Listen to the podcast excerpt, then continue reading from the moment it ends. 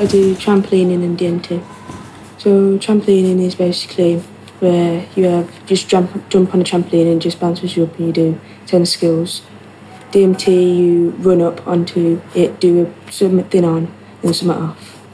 When I was younger, I used to love doing cartwheels and stuff, so my mum decided to put me into Summer Flyers gym club, and then I just went from it from there.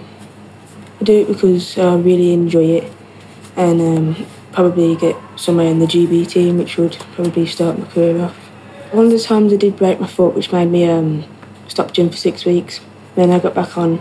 Then competitions, I flung off the trampoline and one of the skills. But then I managed to carry on doing that skill and get my fear of it.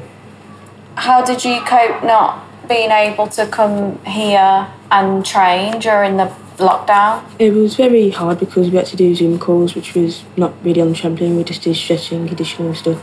It was pretty hard, but I managed to get it. Never really went to school. Well, went to school, but lockdown went to video calls, so I couldn't really come here or school. So it was like no one to socialise with or anything.